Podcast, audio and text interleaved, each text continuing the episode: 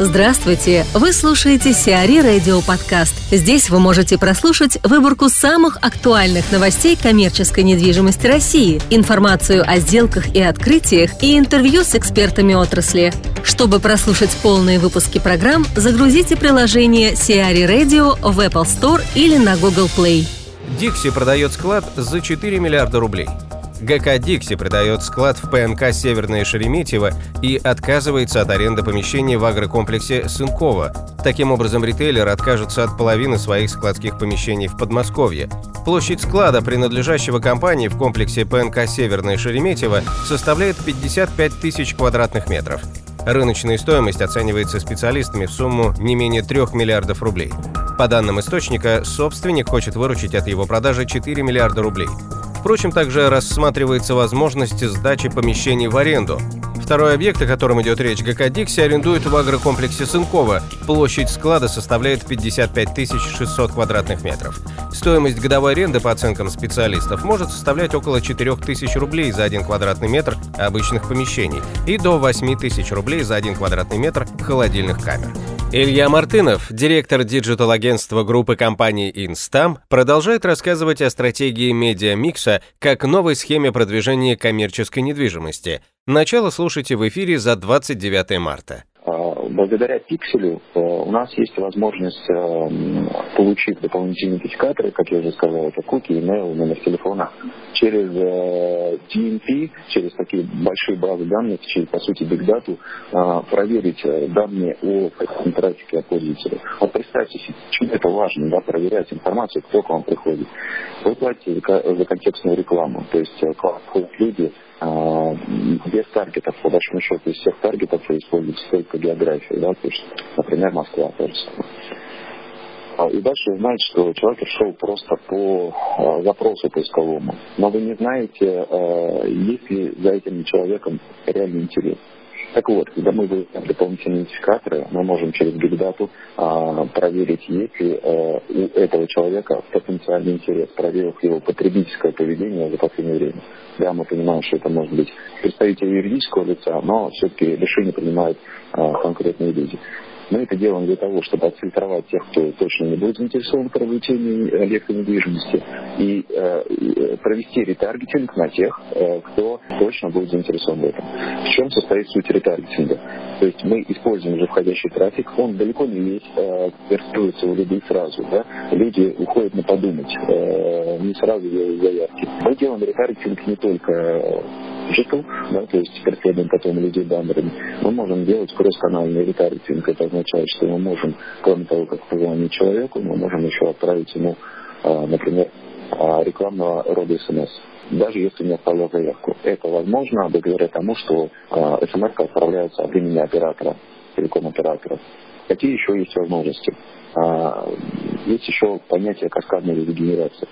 А, есть, если у вас несколько объектов, предложение находится, то вы можете использовать входящий один объект для продажи в том числе другого объекта. Да? То есть вы понимаете, что человек э, не заинтересован именно в конкретном бизнес-центре, но при этом у него есть твердый интерес а, в приобретении недвижимости офисной, например, в ближайшее время.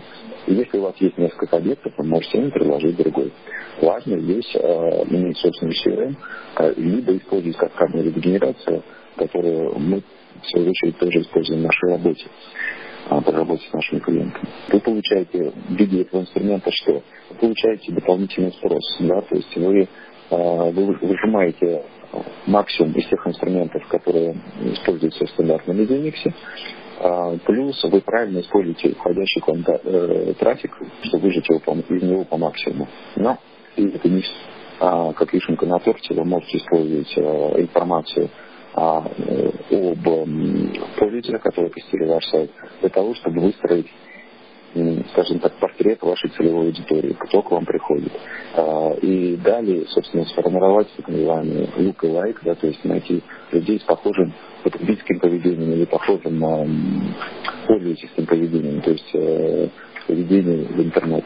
А дальше выстроить look и like и направить рекламу уже через, э, например, через тот же самый Яндекс, через Google, а, через Facebook, уже непосредственно на тех людей, которые по поведению идентичны э, тем, кто э, делает у вас заказы, совершает с вами сделки. Тем самым вы получаете дополнительный трафик, э, который позволяет вам выполнить ваш план продаж. Донстрой привлек Штрабок на Плющиху. Донстрой подписал договор генподряда на строительство нового проекта компании в Хамовниках «Жизнь на Плющихе» с европейским строительным концерном «Штрабак». «Жизнь на Плющихе» — восьмисекционное здание общей площадью 55 538 квадратных метров имеет переменную этажность от 4 до 13 этажей. В одной из секций разместится фитнес-клуб с саунами и спа, а также в доме предусмотрены кафе и кафетерий. Стоянка автомобилей предусмотрена в подземном паркинге. Строительство началось в конце 2016 года, а завершить все строительно-монтажные работы планируется в 2019 году. Мамут купил Синема Парк. Компания A&NN Investment Ltd, принадлежащая Александру Мамуту, завершила сделку по покупке крупнейшей российской киносети «Синема Парк» у Саида Керимова. По данным источника, бизнесмен планирует объединение «Синема Парк» с другой крупной сетью кинотеатров «Формула кино». В настоящий момент ведутся переговоры о ее покупке. Ожидается, что эта сделка будет закрыта уже в апреле. Напомним, сеть «Синема Парк» включает 39 кинотеатров.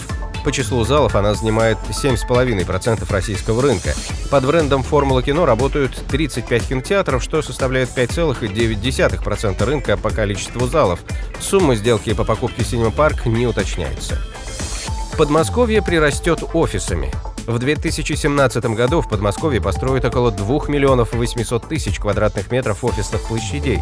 Первый заместитель министра инвестиций и инноваций Московской области Вадим Хромов озвучил данные по вводу офисов за последние несколько лет и поделился прогнозами на 2017 год в ходе конференции «Офис лицом к человеку», организованной компанией Night Frank. Так, по данным подмосковного правительства, в 2013 году объем ввода офисов на территориях Московской области составил 1 миллион 300 тысяч квадратных метров. В 2015 – 3 миллиона 200 тысяч квадратных метров, в 2016 году – 2 миллиона 200 тысяч квадратных метров. Чиновники рассчитывают на положительную динамику в этом году. При этом уточняется, что крупных объектов, сравнимых по масштабам с ММДЦ Москва-Сити, в Подмосковье вводиться в ближайшее время не будет. Сиари Радио. Эксклюзивные рубрики «За и против», «Ноу-хау», «Ремейк», «Новые форматы». Слушайте в полных выпусках программ в приложении Сиари Radio. Приложение доступно в Apple Store и на Google Play. Более подробная информация на сайте siari.ru slash radio.